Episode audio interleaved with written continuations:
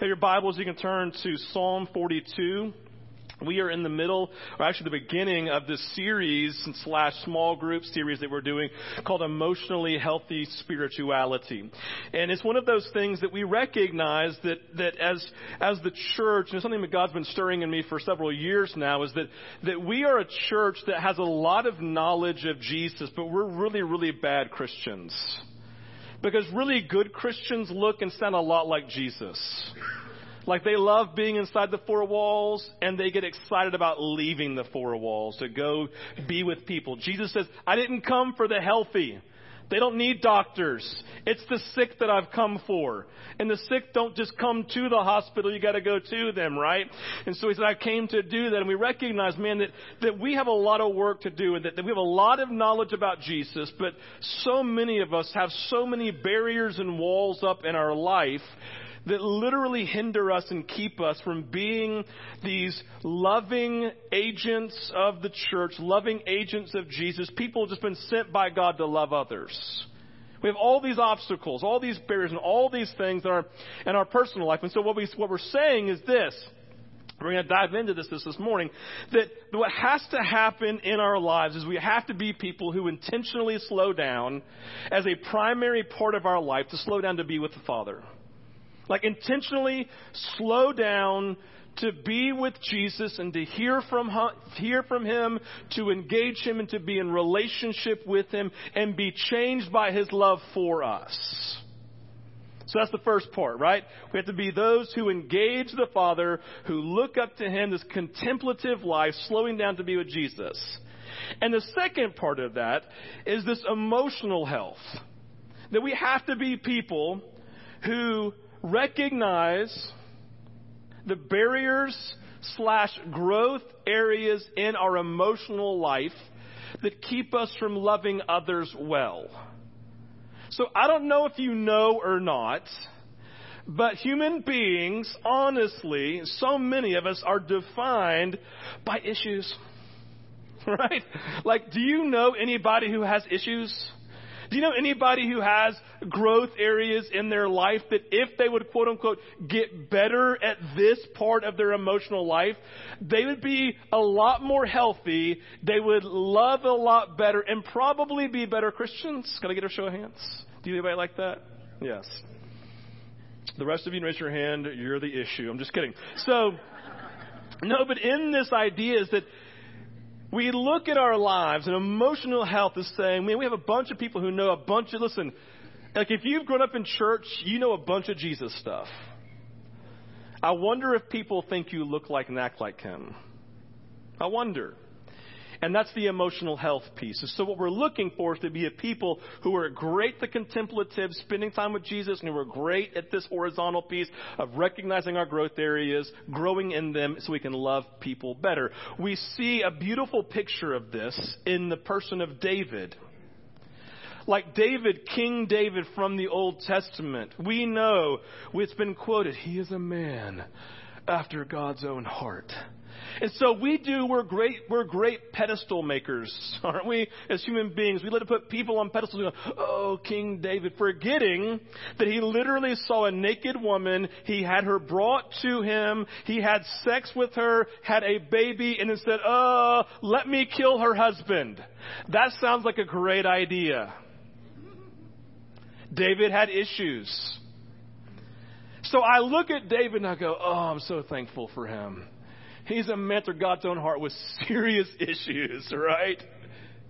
And it gives me hope because I recognize it's not the idea of being perfect, but it's the idea of growing into who God's called me to be. Because what I love about David is that when Nathan the prophet came and said, God is against you because of what you've just done, and your firstborn to be taken from you. What did David do? He went straight contemplative. He went in sackcloth and ashes and in weeping for days repented before the Lord. And I learned as much from that as anything else about him that he was an imperfect human being, but who knew how to contemplate and be with Jesus and to recognize his growth areas so that he could love people better. This is the picture we see in Psalm 42. It says this. You've all heard, you've heard this before. Think about David, all right? Don't don't cheat. Carl, don't look up there yet. David was the psalmist. He was a musician, right? He loved to write, and then he had Asaph put his lyrics to, to music. It was beautiful how he did this, right? And so he came and he wrote this, and what he's writing is his heart.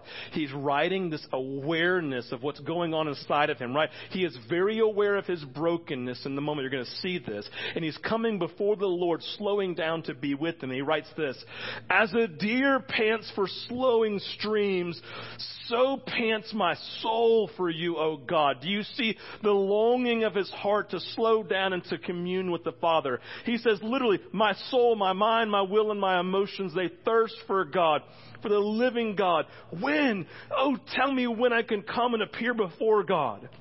My tears He's very aware of his emotions. My tears have been my food day and night while they, my enemies, those who are oppressing me, those who are coming against me, they say to me all day long, oh, where is your God? These things, and is what he says, but, you could put a but here, but these things I remember as I pour out my soul, right? So he's in this difficult moment. He's like, God, I just want to see you. I want to taste of you. I'm going to come and be with you. I want to experience you, God. And because all of my people, all these people are coming against me, they're oppressing me. They're saying that you're not even real. They're saying you don't exist. They're saying that because you're not moving right now, God, you don't exist. He says, but this is what I'm going to remember as I pour out my soul how I would go with the throng of people and I would lead them in procession to the house of God with glad shouts and songs of praise. Do you remember that he would, when he was dancing before the Ark of the Covenant? literally in his whitey tighties, just completely unashamed, giving glory and honor to God in such a way that his own wife is like, You made a fool of yourself. And he goes, I'll even make even more a fool of myself before my God. Complete adoration, right? He's remembering this. He says, Why are you downcast, O my soul? Like, just press pause and let that sink in. What is he doing here? Horizontal. He's very self aware of what's keeping him from the Father. He's very self aware of his inner struggles. He's very aware of this thing in his life saying, Why are you downcast? Why are you depressed? Why are you in turmoil? He sees it. It's the obstacle that's keeping him from loving God and loving neighbors. He says, he says, and he says to himself, says to his mind, his will, and emotions, hope in God, for I shall again praise him. He is my salvation, and he is my God. This is a picture of healthy emotional spirituality.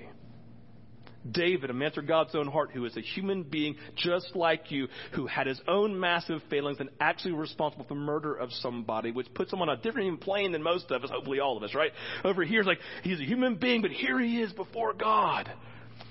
And he's saying, I have this issue but I have communion with God and I will go to Him. And I'm aware, right? I'm just worshiping Him before Him. And I'm aware of my emotional health, my issues, my brokenness, right? And I will be aware of that and I will speak to it so it can be made whole so I can relate completely to God and to others again.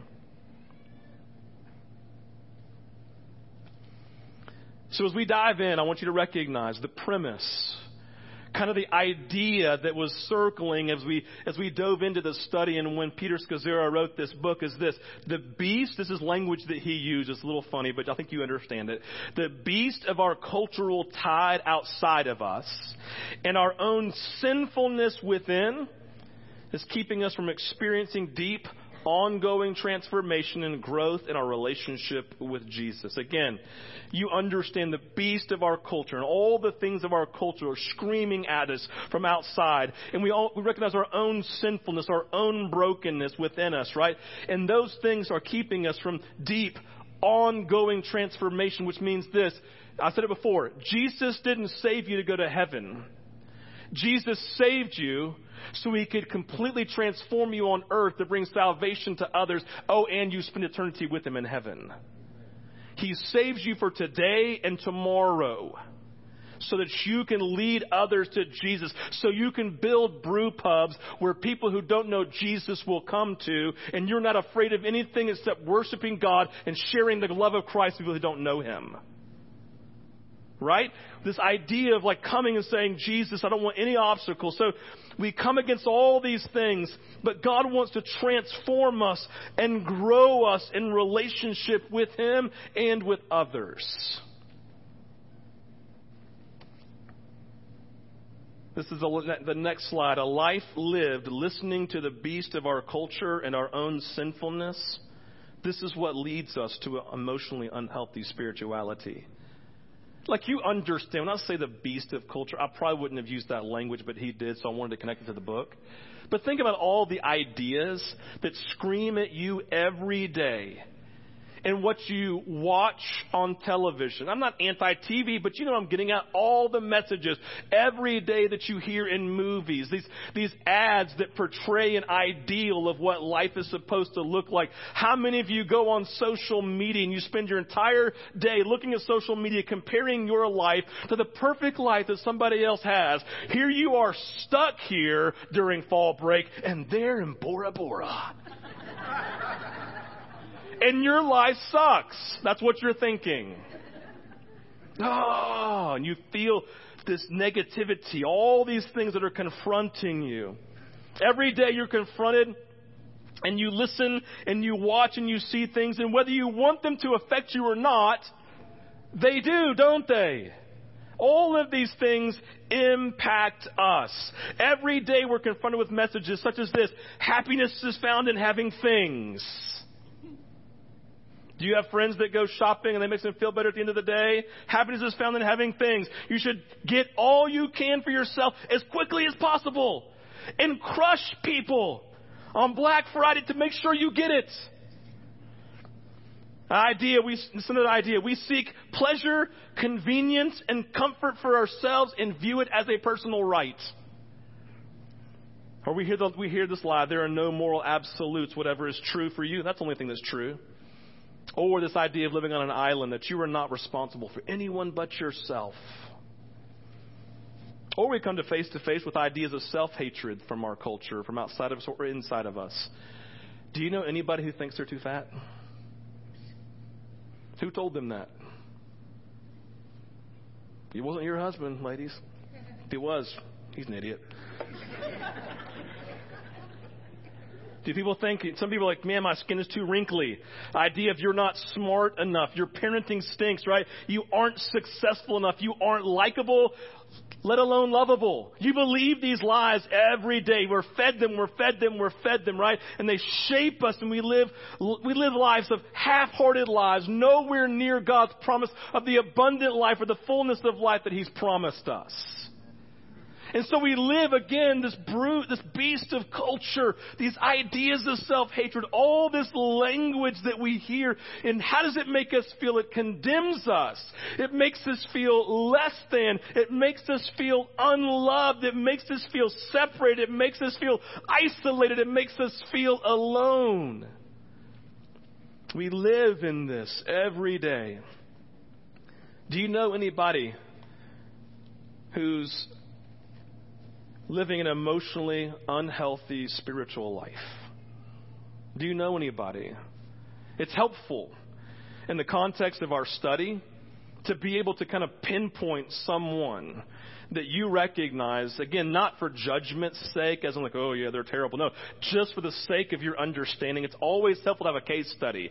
Someone that you're looking at, looking at, someone that you're thinking about. In the context of the study of someone who's emotionally unhealthy in their spiritual life, because you begin to get a, kind of put a grid to it to, to apply it. Like when I was in seminary, the greatest thing I ever did in seminary was be in full-time campus ministry, doing college ministry. Why? Because I could learn something and immediately apply it. It was so helpful. And so, at least this morning, can you think of someone who has an unhealthy emotional spiritual life? Preferably, can you think of anything in your life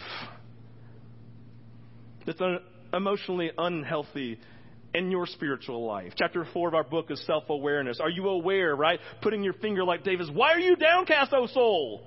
Self-aware. Is there any things that you're, uh, any things you're aware of in your own life? Here's a list of things that describe emotionally healthy people. We're going to go one by one by one, so don't cheat and look ahead, okay? This is in your book. Emotionally healthy people, number one, name, recognize, and manage their feelings emotionally healthy people are able to recognize what they're feeling. They can name it, they can recognize it, and then they're able to manage it. They're able to process it. They're able to work themselves through it. Whereas emotionally unhealthy people, they can't name, recognize, or manage their feelings. So when something happens, what happens? They go, ah! And they have a going to freak out. And they can't manage it. They're like, what's wrong? I don't know. Ah, right? Do you know anybody like that? Emotionally, number two, emotionally healthy people identify with and have active compassion for others. So these people, something happens and they immediately have compassion for others. They, they look they look for ways to, to, to show compassion, to give of the best of their time and their energy and their resources, to give the best of themselves, to walk the extra mile, to, to come alongside of them and to, to love them to the point it's sacrificial and, and they look for ways to do this, to show compassion versus the emotionally unhealthy person who the whole world revolves around them you're like, oh my gosh, I'm just really having a bad day. Well, my day's worse. Okay, thanks, right? Living the idea that everything revolves around them. They're sitting there going, oh my gosh, you see that train wreck over there in Spain? Sure glad that didn't happen to me, right? This idea of everything is in the grid about them and everything is all about them. Emotionally unhealthy.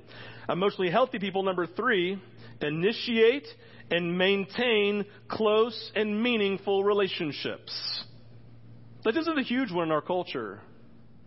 They initiate, maintain close and meaningful relationships because we are relational beings. The Trinity, the Trinity is three in one. They are the expression of perfect union and relationship together. Three is one, right? And the idea is human beings, we've been created to, to be in relationship. They, we initiate, maintain close and meaningful relationships. And so healthy people do this. They have a grid of great relationships, people that they're honest with, people that they cry with, people that they laugh with, people that they do life with, whereas people who are emotionally unhealthy, they go from person to person, never really diving deep in relationship, right? A lot of times they expect, they go in expecting to be offended, and when something happens, they get offended and they walk off. They isolate, they separate. Number four, emotionally healthy people they break free from self destructive patterns. Not rocket science on this one. A person who's caught in an addicted habit, it's hard to be emotionally healthy in that because it becomes the sole focus of their life. I'll never forget talking to a couple who both of them had extreme um, drug abuse for many years, the beginning part of their marriage, and and then one day that went away, and and it was really funny. We sat down and said, "Oh my, our marriage is struggling." They sat down, they and they walked through their struggles, and I started laughing. This is really bad past, pastoring. I'm just telling you, right? I started laughing, and they're like, "What are you laughing at?" I'm like, "You've so focused so long on your addiction that you never actually had, got to have a marriage." But now everything that you're naming, it's what we all go through. He's not always going to be nice. Sorry, right? And we celebrated the fact that they had actually moved beyond addiction to an actual relationship and the tensions and the struggles that go with it. And we celebrated. Number five, emotionally healthy people can be honest about their feelings. If they're hurt, and you ask Jay, what's going on? Jay would say, I'm not going to lie, Steve, that hurt when you said that dude, I'm so sorry, man. He could aware of. He's like, no, no, I get it, but I just want you to that hurt me when we. I don't want, I don't want to be any brokenness in a relationship. And so we can be honest about our feelings. If we're hurt, we have to express it. If we're angry, we express it. If we're offended, we express it. If we're depressed, we express that and get help, right? But emotionally unhealthy people get hurt, and what do they do? They pull away. They get angry, they pull away. They get offended, they pull away. They get depressed, they isolate themselves. Number six, Emotionally healthy people can be honest and comfortable with their weaknesses. Like, do you know people that always have to have it together and always have to be the leader and always have to, like, to, like to have everything and be perfect and figure it out and not re- and not recognize they're human beings who have weaknesses? Like Jesus celebrates weaknesses. As my strength is made perfect in your weakness. He loves weakness. But as human beings, we're told, have it all together right? Have it all together. Be perfect. Be the best at everything. And so emotionally unhealthy people live in that lie of the culture. Versus coming and saying, Oh my gosh, I am so bad at that. Will you help me? Like if men and women, have you ever played golf with somebody who's never played before? And they get to hole number two and they're already cussing up a storm and like throwing their golf clubs? Because they're just so angry because they're not great and perfect at it. Right? They shouldn't be. But they live in this life. They have to be perfect. So they get to, ah, and they just like, I hate this game. Versus going, hey, Scott Crawford is a great golfer. Bro, will you just sit me down and teach me how to swing a golf club and to keep my weight on the front and to keep my eyes here, right? All this stuff. And like literally sit down, but we have this expectation that we shouldn't be weak at anything. And Jesus says, actually, my, I, I can only be strong in you if you are aware and celebrate your weaknesses. And seven things in your books is just uh, emotionally healthy people distinguish and appropriately express their sexuality and their sensuality.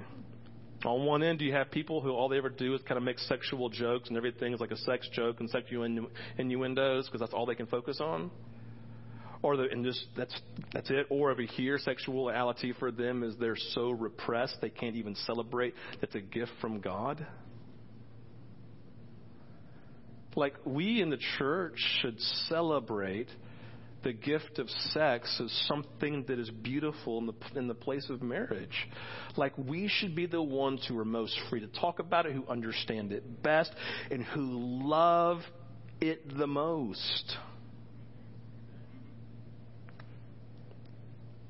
We're ever extreme over here at being unhealthy, or over here where we're basically repressed. Where are we in that?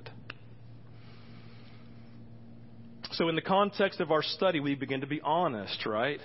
All of this broken, like emotionally unhealthy spirituality because of our culture, because of lies, because of our own sinfulness. We need to be aware of that, right? We need to be aware of what's going on inside of us and be aware of this loving God, loving at others, right? But I wanted to say this morning what the remedy is. There is a remedy we need to know from the very beginning of our study that you could get to the end and already name it right now. The remedy for an emotionally unhealthy spirituality. The remedy is this, according to the book. The remedy for emotionally healthy spirituality is the intentional integration slash marriage of the contemplative life and emotional health. The remedy for emotionally unhealthy spirituality, bowing down to our culture and being defined by, by our own sinfulness. The only way, the remedy for that is the intentional integration of the marriage of the contemplative life and emotional health. I've already named it with David. We are, we, something happens and we immediately have this place of intentionally slowing down to go be with the Father and learn from Him in solitude and in silence of listening. We have an emotional health that goes, that we literally live from this place of, of saying, I'm aware of my brokenness. I'm aware of my brokenness. And I want to remove everything that keeps me from loving others well. So think for a moment about two arrows, right? That cross like a plus sign. Here we go, right here, right? So if we were to think contemplative life, thanks for putting that on there. The contemplative life is right here. It's the up and down. It's the vertical part of our relationship with God. And so we're able to say as Christians, and we're probably most comfortable with this inside the church, aren't we? We're really comfortable talking about knowing Jesus, having a quiet time, having a devotion, like all this stuff, right? And I'm saying it's more than those things. It's literally a lifestyle that the primary thing, the priority of our daily life is slowing down in the midst of our business, in the midst of all that's going on, to maintain this vertical relationship with God, not where I just sit there and listen to tell me what to do, but I sit there all day long being enamored by His beauty. Like Isaiah says the presence of the Lord is like a pent up flood being driven by the breath of God. You know what? The, the Bible's silent exactly what David was saying, so I'm just going to just throw out an hypothesis. I believe that when David went to be contemplative, vertical with God, and he was waiting in Psalm 42, he says, My soul pants for the living God, right? When he comes and he says, I believe he's waiting for this pent up flood of God's love and presence to overwhelm him. Because it goes, it goes on in Psalm 42 and it says, He says, it says, Deep cries out to deep as waves and breakers crash over me. So I think about the contemplative life. I'm not saying go have a really deep prayer time going through your prayer list. I'm saying go and know and be known by God. Like the contemplative, the up arrow, going, just saying, Jesus. I want to know that you love me. Sometimes, and you know, I'm, we've had moments where Randall's been having a hard day, or maybe she doesn't feel close to me in our in our marriage, and she'll look at me laying in bed. She's like, "Tell me why you love me," and I'm caught off guard because I'm not thinking about it, right? Because my because she's asked me because my mind is pew, over here somewhere else, right? And she goes, "Tell me why you love me." I go, ah! and what am I forced to do? I'm, I'm forced to stop center myself, look at her, and tell her why I think that she's amazing. And I don't just sit there and say, hey, we have a great sex life, because that's lame. I don't sit there and say, you're a great mom, because that's kind of secondary. No, it's like, I can't function without her. God has given her the greatest gift in my life to, com- to not, not Jerry Maguire sent, but to complete my areas of, of incompleteness, right? You know what I'm getting at? That literally, right? That, that my heart comes alive. Like when we go, when our 10 year anniversary, and we're sitting on the island of St. John, and I looked at her, I'm like, this is why I fell in love with you. I just enjoy you. Like, I don't want to be anywhere else. Screw all of y'all. I want her. My kids can visit. I want my wife. Father said to church in Song of Songs 3, You have made my heart beat faster, my sister, my bride. You've made my heart beat faster with one single glance of your eyes. I look at Andrew it doesn't, doesn't happen. He's like, why are you looking at me, right? But when I look at Father, he's like, oh, pent up flood. I want to bring it. Contemplative life, right? Intentionally, this is, the, this is the definition. It's the vertical. Intentionally slowing down to be with Jesus. Intentionally slowing down to be with Jesus. Now let's go back to the, the arrow part, the emotional health. The emotional health is the ability to be self aware and love well. Okay? The ability to be self aware and to love well. And so this is the vertical. Yeah, it's, a, yeah, it's, it's the horizontal right here. Actually, go ahead and put that other one up there. It's actually pretty cool if you could do that. I don't know if you can anyway. But the horizontal right here, right? I am aware, like David was, why are you so downcast, O my soul? He's aware of this broken place, right? He's bringing it before the Lord. God, this has to change for me to be effective at loving you and loving others. Emotional health. You have issues from your past, broken places, lies that you have believed that literally are hindering you from being Jesus able to, to love completely and to love fully. If you can't think of yourself, think of other people that you know their stories, you know their brokenness. Think about your parents. Think about your grandparents. Like, listen, i have told you the story. My dad, my dad, when I was 23, no, when I was 21 years old, my, my, his mom, my grandmother walked out and for the first time in his life told him, I love you. For the first time. In front of everybody, which made it really awkward. My dad went, oh, like this. Like, help. what do I do with that, right? And that was a, that was a, that was a baggage thing for him. It was something from his past that overwhelmed him. It was a broken place he didn't know existed. It was like, why so downcast? Why so broken? Oh, no one's, my parents haven't told me they've loved me in my entire life. That's an issue, right? That's a broken place. God that's helped me, that's kept me from loving others fully, horizontal. Are you picking up that all I'm naming is the great commandment of loving God and loving your neiver? Did you pick up on that at all? It's deeper than we've made it to be. The horizontal of loving our neighbors is we're not emotionally healthy enough to actually love people, let alone love our spouses well. We have to integrate as intentionally. That's the point of the study. Intentionally, we're integrating a life of slowing down, up, up, up arrows, slowing down as a lifestyle to receive the flood of God's love for me. Because when I know I am loved, it changes everything. When she knows, laying in bed, why I love her, it takes and melts stuff. Have you ever experienced that? The result, this is not on the screen, just listen. The result of integrating and marrying these two, number one, we are awakened to God's love, and we are then surrendered to God's love in every situation of life. When all hell is breaking loose, and Winston Churchill says, if you're going through hell, just keep going. When you are going through hell, and you know that you're loved, it empowers you to keep on going.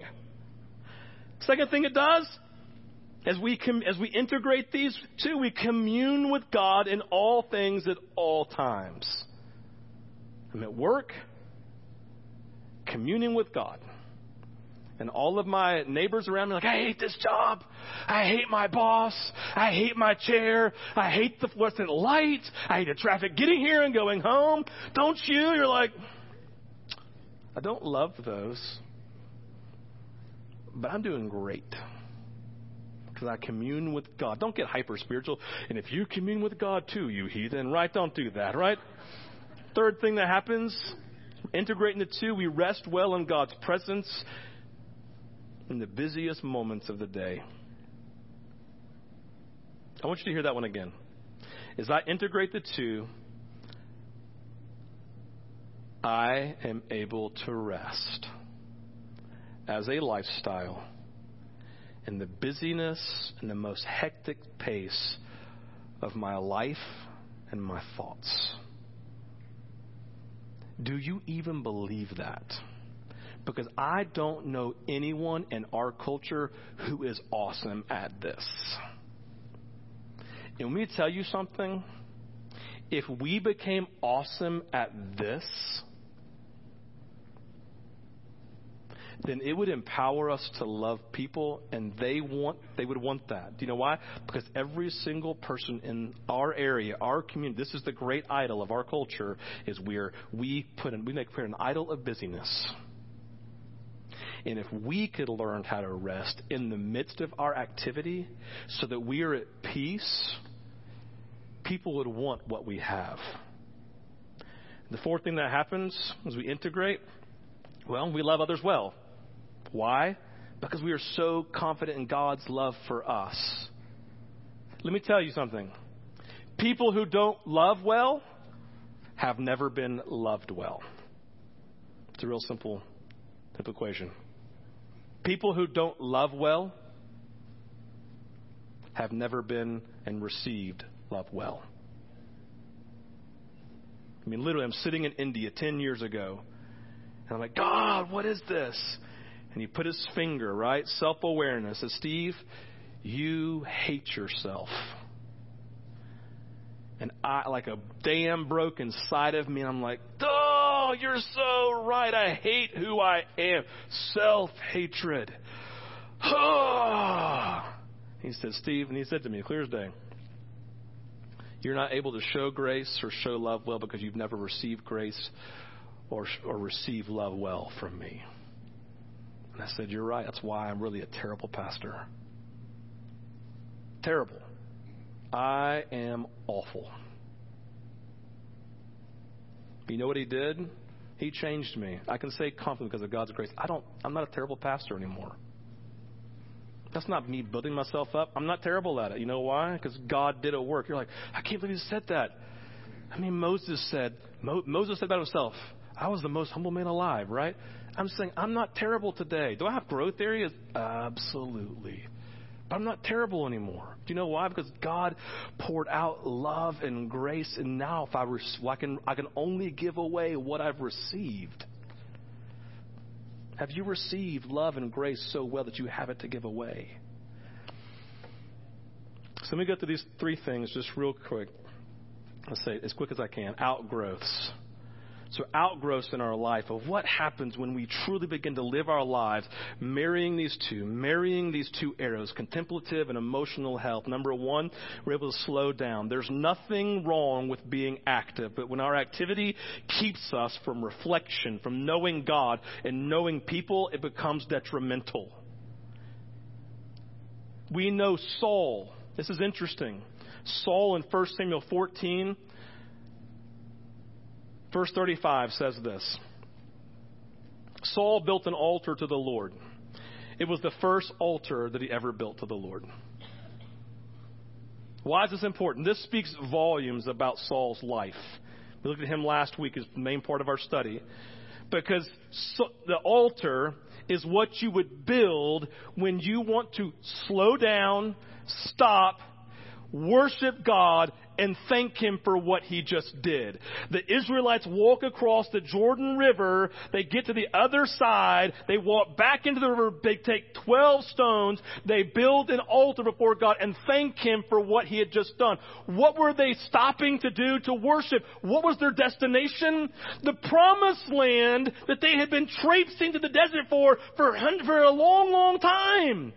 And they said, that can wait. We want to stop, rest, and worship. And Saul is saying, this is the first one I've ever built. Which means that in his life, he did not stop, he did not rest, and he did not stop to worship God. We have to be people who are slowing down. David portrayed this, right? One thing I've asked of the Lord, in the midst of being a king over a nation, one thing I've asked of the Lord, I will seek, I will dwell in his house forever. I will dwell there. I want to gaze upon his beauty and inquire and meditate in his temple. The active life is on the screen. The active life in the world for God can only properly flow from a life with God. As we intentionally slow down to be with God and to highlight our brokenness, we can grow in our emotional health. It causes us to slow down and to know Him. The second thing is we become anchored in God's love. We become anchored in God's love. Slowing down awakens us to God's love. In Psalm 62, verse 2, David says, He, talking about God, He alone is my rock and my salvation, my fortress. I will not be shaken. That's great. He has this revelation, this epiphany, right? But verse 11 says, Once God has spoken to me, twice I have heard this. What have I heard? That power belongs to God, and that to you, O Lord, belongs steadfast love. What's David saying? I went to commune with God, and when I got there, he said to me, My power, my power is mine, and my love is steadfast for you. He had this breakthrough moment in communing with God where God said, I am all powerful. Everything else melts away. And my love for you is steadfast and never ending, so you have it. So David says, He alone is my rock and my salvation, my fortress, and I will not be shaken. He stopped. He listened, right? He took time to be with the Father. Our greatest energies in life should be the pursuit of knowing how long, how wide, and how deep is the love of Jesus for me. And the last thing that this happens when we do this and live upward and horizontally is we break free from illusions. We break free from the lies of our culture. What is it in our lives that we believe if they were present, we'd be satisfied? Like, what is it for you? What is it for you that you at least subconsciously believe it takes for you to be satisfied.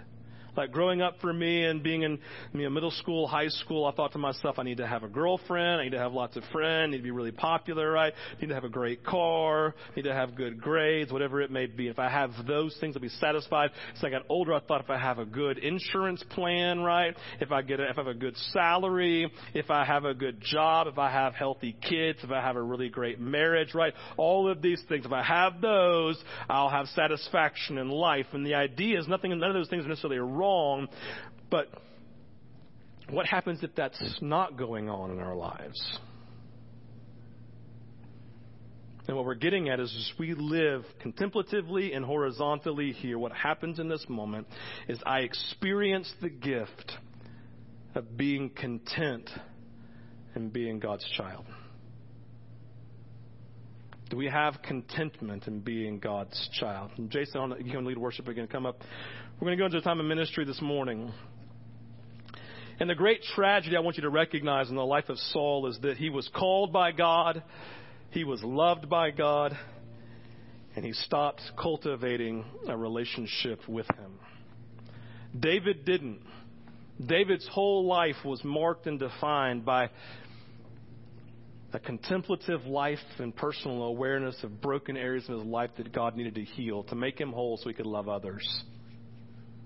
And my simple question for you all this morning is do you have the contemplative life and do you even know what the areas are that God's putting his finger on in you? Is it hard for you to think about someone other than this person over here? Are you aware of your broken places? Because the idea is that we're on a journey. Like I said before, God's no, not most interested in the destination. He's most interested in the next step of your journey into wholeness. So this morning, I invite you just to close your eyes as we come into worship and I just want you to say, I just want you just to be before the Lord and say, Jesus, have your way with me this morning. Have your way with me this morning, Jesus. Begin to awaken me, God, to your love and your pursuit of me. Begin to awaken me, God, to these broken places. Ask Him to make you aware. Ask Him to make you aware what your next step is. We have ministry teams that will be available on both sides, and they can go ahead and come. And if you want to come for anything you need prayer for, they'd love to pray for you. If you came prepared this morning to worship through your offering, here are the baskets. You come as the Lord leads, and you want to take communion this morning, to take communion to celebrate the work and the power of God in your life.